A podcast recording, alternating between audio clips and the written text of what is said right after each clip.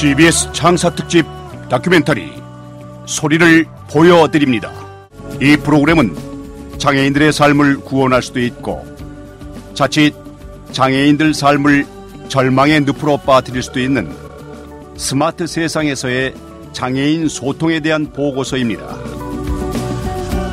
오늘은 제3부 장애인 스마트 접근권을 말한다 토론편을 보내드립니다. 여러분 안녕하십니까? CBS 창사 특집 다큐멘터리 소리를 보여드립니다. 3부 토론의 사회를 맡은 김현정 프로듀서입니다. 오늘 장애인 스마트 접근권을 말한다라는 제목으로 장애인들의 모바일 접근성, 웹 접근권에 대한 이야기를 나눌 텐데요. 토론을 위해서 네 분의 출연자 함께 하셨습니다.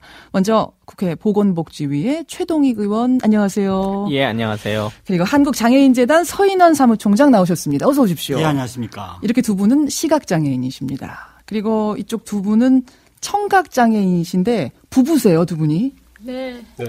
그러시죠. 박세호, 황혜진 씨 부부. 그런데 남편 박세호 씨는 체육 교사. 네, 맞습니다. 어느 학교에 계세요? 서울 정문 학교입니다. 근데 청각 장애인이면 의사소통이 힘드시니까 아이들한테 어떻게 가르치실까 이런 생각도 드는데 불편하진 않으세요? 가르치시기에? 완전 전혀 불편하진 않습니다. 오히려 학생들하고 어, 즐겁게 운동을 하고 그렇기 네. 때문에 아주 재미있습니다. 예, 이렇게 네 분과 함께 오늘 이야기를 풀어 가겠습니다.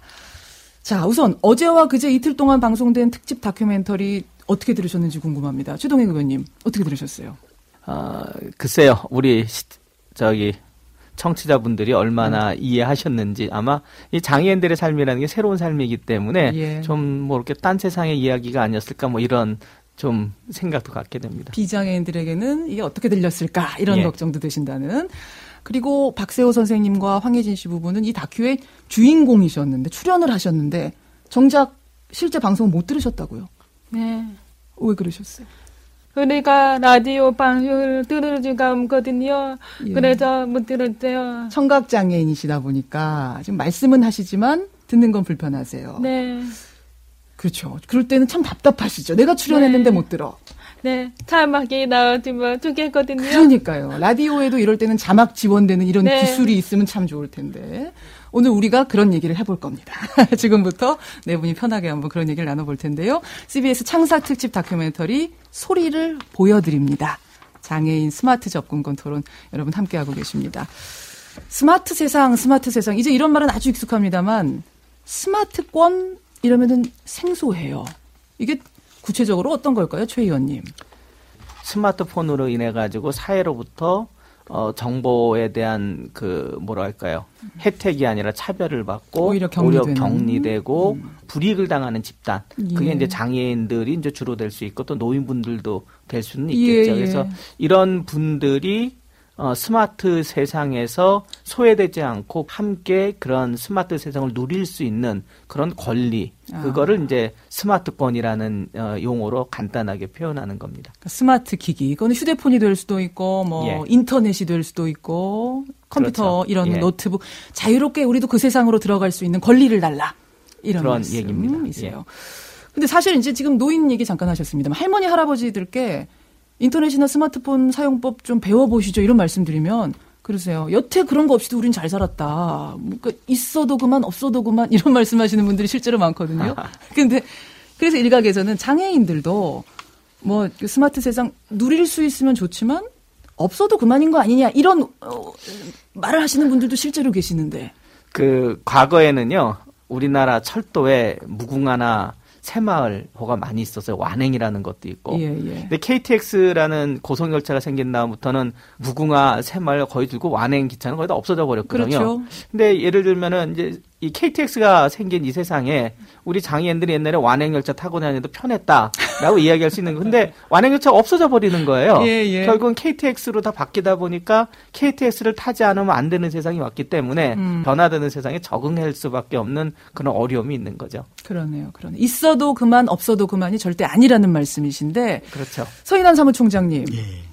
스마트 세상을 일컬어서 잘하면 천국, 잘못하면 왕따로 전락하는 세상이다. 이런 말씀을 하셨어요. 네. 비행기를 예를 들면요. 예. 비행기를 타고 미국 갈 때 시각장애인이 같이 타고 간다고 해서 늦게 도착하지 않습니다. 아, 비행기가 날아가는 거기 때문에 예. 비행기처럼 같은 세상 같은 공간 안에 있다는 거죠. 그러면 같이 누리면 그렇게 되는 건데 음. 시각장애인은 비행기를 못 타니까 걸어오라 그러면 미국 못 가겠죠. 음흠. 그것처럼 완전히 딴 세상 세상을 살아야 되는 그런 세상이 되기 되는 거죠. 예, 예. 특정 예. 사람들만 편하고 어, 이용할 수 있는 사람만 이용하게 만든다면 그 이용할 수 있는 사람들도 언젠가는 버림을 받거나 왕따를 당하겠죠. 아, 혹시 사무총장님도 왕따 당한 경험이 있으세요? 이 스마트 세상에서 격리돼서? 어, 저는 뭐 스마트폰 같은 경우에는 예. 전화만 주고 받으면 되지 그러고 저도 안 쓰다가 예, 예. 어 요즘은 그거 이 앱을 뭐 거의 다 사용해보고 그중에 아. 어떤 게 좋은지 다 테스트해보는 그래요. 정도로 쓰보는 입장이고요.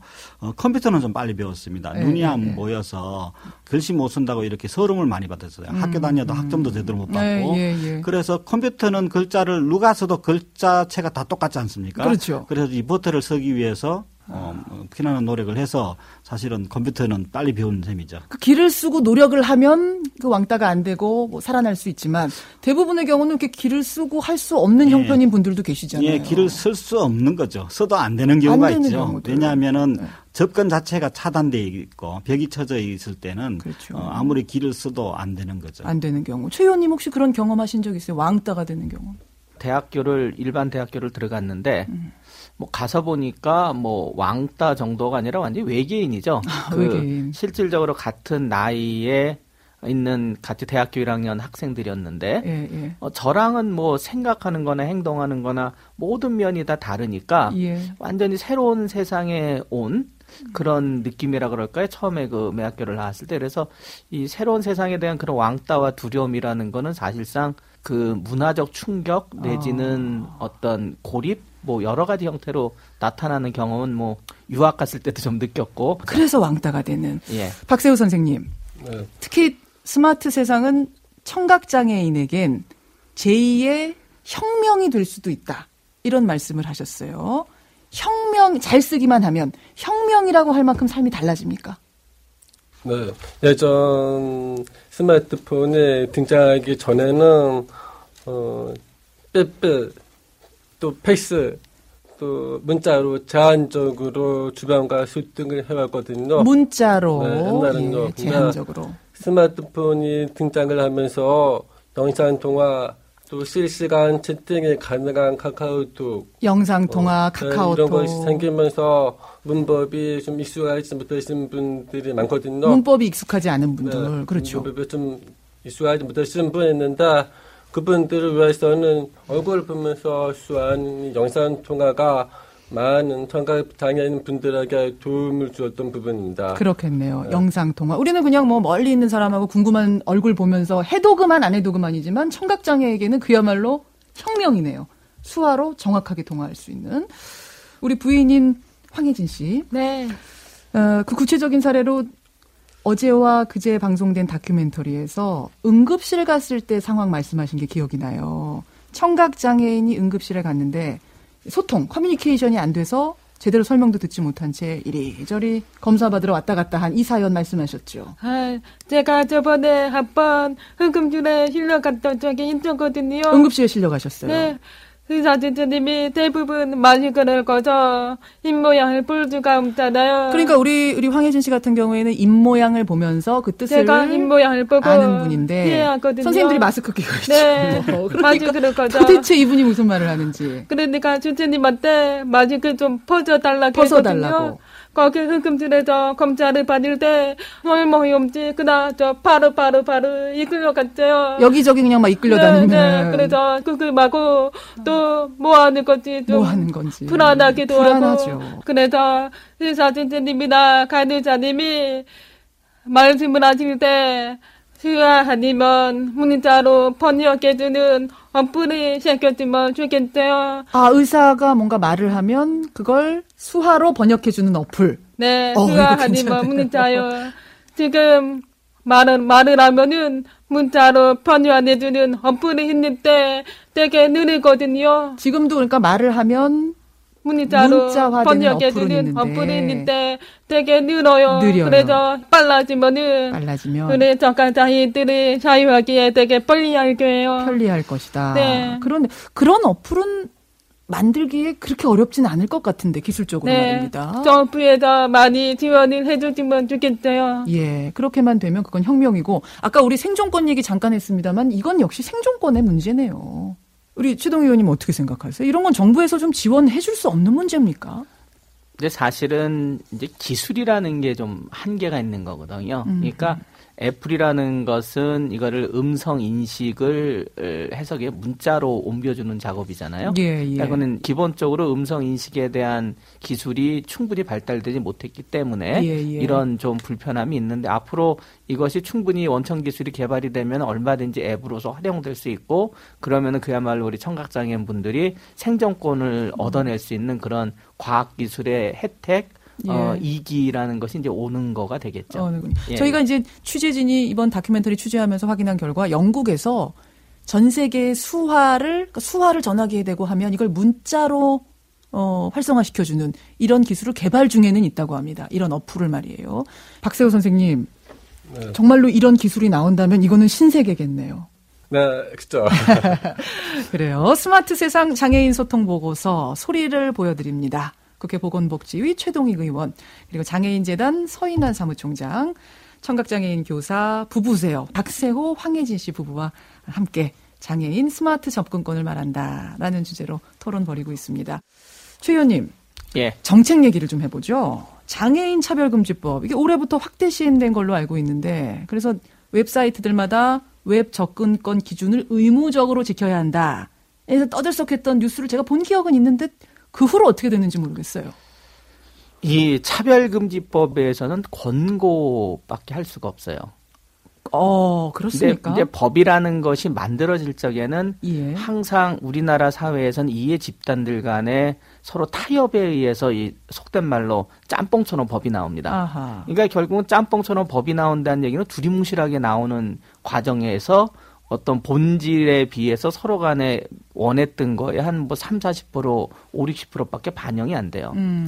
그래서 법 자체가 어, 안 지켰을 때는 이게 100%이 어떤 시정이 되는 이런 조치가 예, 아니고 예. 이걸 근거로 저희가 재판을 걸어야 돼요. 알겠습니다. 예. 상당히 까다롭게 돼 있으니까 이게 정말 지키라는 법이냐 이런 생각이 드신다는 건데 예. 서인환 사무총장님 예. 어떤 불편한 점 있으세요? 불만상. 장애인들이 이제 이 차별을 했다고 했을 때는 이제 국가인권위원회에다 제소할 수 있고 그렇지 않을 경우에는 또 이렇게 민사 소송을 해서 아까 말씀 손해 봤을 때는 해야 되는데 예. 제가 이제 그 항공사에 그 이런 문제가 있어서 그 소송을 해서 아 직접 소송을 네, 해 보셨어요? 제가 직접 소송을 했었습니다. 항공사를 상대로 항공사를 예. 상대로 무슨 무슨 문제였길래요? 어, 웹 접근성이 안 돼서 시각 장애인이 티켓 발매를 그 인터넷으로 할 수가 없었습니다. 어떻게 보면은 비장애인들에겐 굉장히 사소한 문제처럼 보이는데 그것도 너무나 어려웠던 예. 거예요. 예를 들면 발매도. 이런 거죠. 인터넷에서 동사무소에 그 주민등록 등본을 띈다. 예. 요즘은 가, 가족부라고 하나요? 그러면 무료로 띱니다. 예. 근데 시각장애인은 인터넷에 쓸수 없으니까 동사무소에 고생해서 가야 돼요. 아하. 그리고 돈도 내야 됩니다. 그러네요. 장애인이 편하게 혜택을 오히려 봐야 되는데 오히려 돈도 내고 고생도 해서 가야 되고 이런 세상이 된 건데요. 그러네요. 어. 자, 그러니까 스마트 세상에서 이런 식으로 장애인은 이렇게 저렇게 지금 다 차별을 받고 웹 접근성에서 멀어져 가고 있다. 권리를 제대로 못 찾고 있다. 이런 말씀들 하셨는데 저는 그 특집 다큐 들으면서 청각 장애인에게도 음성 통화가 무제한이다. 근데 우리에게 진짜 필요한 건 영상 통화다. 이 얘기 듣고 아 정말 그렇구나. 내가 미처 생각하지 못했던 문제구나. 좀 놀랐어요. 박세호 선생님. 네. 우리 청각 장애인에게는 음성 통화가 필요하지 않죠. 진짜 필요한 건 영상 통화인데. 그렇죠. 우리 장가있잖아요. 영상 통화를 주로 하잖아요. 예, 근데 예. 영상 통화 무제한이 넘는 거예요. 아, 지금 어. 책상을 탁 치셨어요. 얼마나 화가 나셨으면. 아니, 영상 통화는 지금도 사실은 다 돈을 내거든요. 제한이 있거든요. 음성만 무제한인데 청각장애인에게는 음성이 무용지물이니까. 그렇죠. 그래서 대부분은 청각장애인들은 영상 통화가 초과 금액이 넘을까봐 항상 불안 불안해 하면서 영상 통화를 하잖아요. 지금 박세호 네. 선생님 같은 경우에는 한 달에 몇 분 받으세요 무료로 영상 통화? 한 영상 무료. 60분, 60분에서 120분 정도 무료이거든요. 60분에서 120분 한 달에 무료가. 저는 네, 60분인데 지금은 아마 120분인 걸 알고 있어요. 60분에서 이제 120분으로. 근데 누아들은 대부분 문자를 안 하고 영상만 하거든요. 다 영상만 하죠. 수화해야 보통, 되니까. 보통 일반인들은 전화할 때 기본으로 2, 30분 하잖아요. 수다 한번 떨기 시작하면 2, 30분 하죠. 네, 뭐 예. 영상도 하는데 120분이면 한 이틀, 삼일 지나면은 눈물 떼잖아요. 이틀, 삼일 영상통화하고 나면 무료는 네. 끝. 그렇죠. 그러니까 돈이 더 계속 내야 되잖아요. 그러네요. 많이 부담스러워져. 많이 부담스러우시겠어요. 그러니까 통화조차 아직 요즘 뭐 통화라는 건 굉장히 기본적인 게 있는데 통화조차 마음대로 할 수 없는 상황. 말하는데 세금을 받군요. 그런 상황이 됐군요. 정말. 그래요. 그 이번 특집 방송에서 그 일본 사례 또 제가 기억이 나는데 요코하마 오사카에서는 아이폰, 아이패드를 일상생활 용구로 지정해 놓고 있다. 이런 얘기. 일상생활 용구란 게 뭡니까, 사무총장님? 예, 그 시각을 이제 촉각으로 이렇게 해야 되거나 아니면은 잘 안 보이니까 돋보기를 써야 된다거나 이런 예. 것처럼 어, 일상생활을 하는데 필요한 그, 그 도구들 장애인들의 그 도구들을 우리가 일상 도구라고 하는데요. 음. 어, 이런 것들이 그 자, 예, 스마트 세상에서는 장애를 해결해 주는 재활 보조 기구로 변신이 될 수가 있습니다. 음. 예를 들어서 미하다, 지적 장애인이 미하다 그러면 길을 잃어버렸어요. 네. 그러면 어, 길을 잃었을 때는 어떤 카드를 하나 갖다 대서 그러면 핸드폰에서 어, 위치를 찾아서 음. 어, 보호자한테 알려주는 서비스도 할 수 있고 음. 장애를 극복해서 장애를 어, 해결할 수 있는 부분이 많이 있기 때문에 어, 어 많은 도움을 줄 수 있는데 어, 그런 것들을 평소에 활용할 수 있도록 해주기 위해서 어, 이 스마트폰을 일상생활이라고 보는 겁니다. 예. 이 컴퓨터도 어, 재활 보조기구라고 생각하는 거죠. 아. 재활하는데 필요한 도구다고 생각하는 거죠. 그러니까 그 우리가 이제 노원기를 생활 일, 일상적인 기본 생활 용구로 그 전자제품으로 관련 생활용구로 간주하지 않잖아요 일반 사람들은 일반 사람들은 있어도 되고 없어도 되는 예. 거죠. 근데 우리 시각장애인들은 게 반드시 있어야 되는 거는 책을 읽기 위해서 음. 그랬을 경우에 그거를 생활용구로 지정을 하는 거죠. 지정하면 뭐가 달라집니까? 어, 지정하면은 이제 우리 입장에서는 정부에서 그거를 무상으로 보급하기도 하고 아. 그거를 지원해주는 어떤 디스카운트 제도들. 그러니까 그 아이폰하고 아이패드를 그렇게 장애인 생활용으로 지정했다는 거는 우리 장애인들에게는 꼭 필요한 밥 먹을 때 숟가락처럼 아하. 꼭 필요한 도구라고 인정을 해주는 거죠. 그렇다면은 뭐 세제 혜택이라든가 정부에서 이런 보장구 같은 거 장애인들에게 지원을 해주는 제도, 음. 뭐 일본도 아마 그런 제도로 되어 있을 겁니다. 스마트권도 그러니까 장애인의 기본권으로 간주하고 그렇죠. 예. 지원을 해달라. 예, 우리 장애인들에게는 생필품이 되는 게서 이제 생활용구로 그래서 지정을 할 경우 생필품 인정이 되는 거죠. 그 순간부터 이것에 대한 관심도 높아질 거고 지원도도 높아질 거고 투자도 예. 가능해질 것이다. 그렇죠. 이런 말씀이세요. 스마트 세상 장애인 소통 보고서 소리를 보여드립니다. 오늘 네 분의 분들과 장애인 분들과 함께 하고 있습니다. 아, 이제 토론을 슬슬 마무리를 해야 될 시간인데 한 문장으로 좀 결론을 내볼까요? 음, 장애인 스마트권이란 뭐뭐뭐다. 한 단어로 이거 설명이 될지 모르겠습니다만 아, 서인환 사무총장님 생각해 보셨어요? 예, 저는 그 이게 숨 쉬는 거라고 생각합니다. 숨 쉬는 거다. 예, 숨을 안 쉬면 죽습니다. 그 장, 아무리 장애가 있어도 모두 숨은 쉬고 있는 거잖아요. 그럼요. 예, 숨 안 쉬고 있는 장애는 한 명도 없습니다. 음. 그것처럼 어, 장애인에게는 필수적으로 필요한 것이고요. 어, 그래서 이러한 것들이 장애인들이 접근 가능하고 이용 가능해야 된다. 시장을 보더라도 우리나라에 260만 등록 장애인이 있는데 한 도 단위 인구입니다. 개발해서 그 사람들이 사용할 수 있게 된다는 거고요. 예. 우리가 지금 스마트폰을 뭐 만든 그 잡서 같은 경우에 미국에서 재활법을 70년대, 73년도에 재활법을 만들어서 이런 접근성을 만들도록 정부가 기술 지원을 하고 돈을 지원을 해줬거든요. 애플사에다가 예, 그 각그 모든 그 장애인 쪽을 개발하는 모든 기술을 개발하도록 예, 예. 그렇게 해서 대대적으로 지원했기 때문에 사실은 그때에 터치 스크린을 개발했던 겁니다. 장애인용으로 개발했던 겁니다. 아, 지금 화면 보면서 터치 스크린 하는 것이 장애인을 그렇습니다. 위해서 개발이 된 거예요. 그래서 가장 불편한 사람을 위해서 개발된 게 또 우리 전화기도 전화. 그 청각 장애인을 위해서 보청기 개발하다가 개발된 거거든요. 그렇군요. 그래서 불편한 사람이 사용을 편하게 하도록 해 놓으면 음. 모두가 다 편할 수 있는 제품이기 아, 때문에 그러네요. 저는 잡스가 발명한 것이 아니라 장인 기술을 훔쳐갔다 저는 이렇게 생각합니다. 그래요. 모두가 다 행복해질 수 예. 있는 숨 쉬는 것이다 이렇게 예. 정의를 내려주셨어요. 장애인 스마트권이란 뭐뭐뭐다. 우리 황혜진 씨도 생각해 보셨어요? 아, 저는 자연 스마트콘이란 소통의 통로라고 생각하거든요. 소통의 통로. 통로 있대요.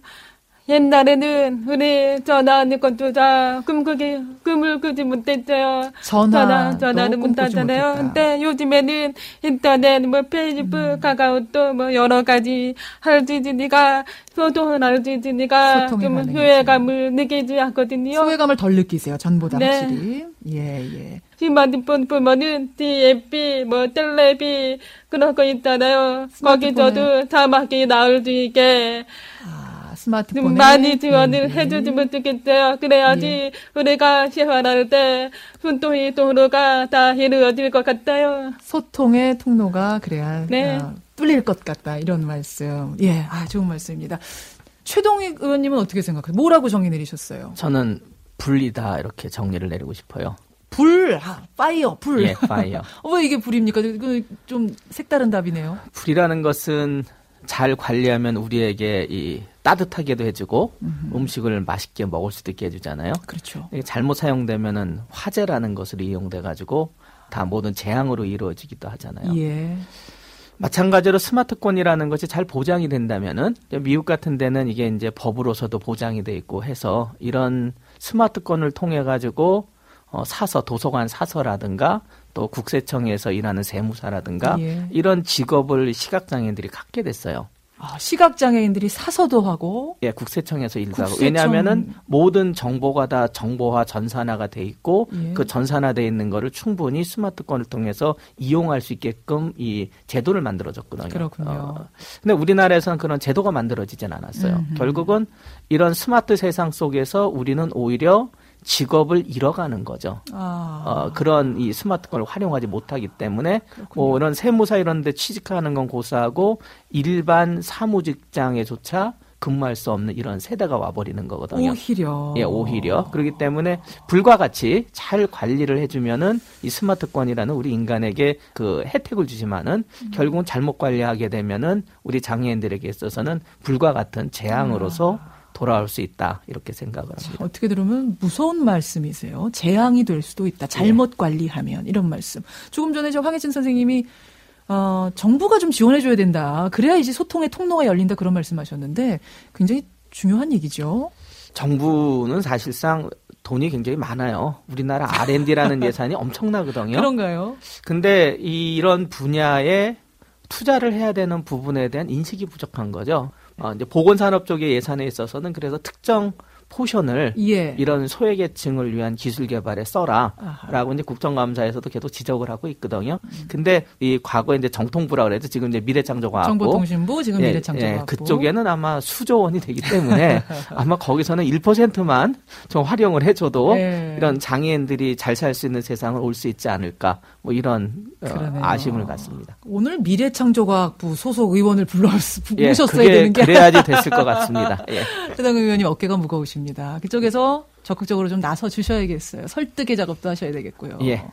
그래요. 스마트 세상 장애인에게 천국일까 지옥일까 오늘 토론하면서 우리 사회의 관심과 노력에 따라서 이게 얼마든지 장애인들의 삶이 혁명적으로 바뀔 수 있겠구나 이런 생각이 들었습니다. 우리가 그동안 장애인들의 삶의 질에 대해서 너무 무관심했던 건 아닌지 장애인들의 스마트권에 더욱 더 많은 관심을 기울여야겠다 이런 생각을 합니다. CBS 창사 특집 다큐멘터리 소리를 보여드립니다. 3부 어, 모바일 접근성과 웹 접근권에 대한 대화의 마당.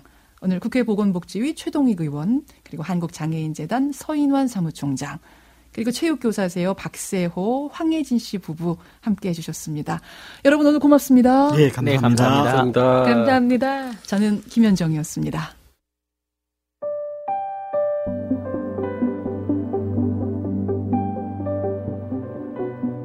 웹 접근성은 우리 친구들이 사람으로 살 수 있는 유일한 수단입니다. 이 세상과 소통하는 유일한 길입니다.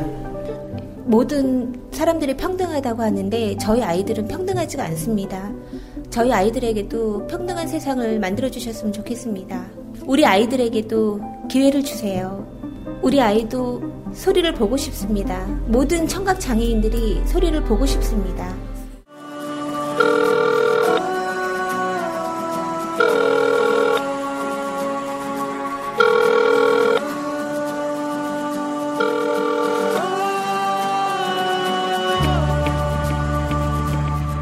CBS 장사 특집 다큐멘터리 소리를 보여드립니다. 제3부 장애인 스마트 접근권을 말한다 토론편을 보내드렸습니다. 취재 곽지현, 구성 연출의 손근필, 여미영이었습니다. 이 프로그램은 한국전기안전공사 사회봉사팀과 함께 만들었습니다.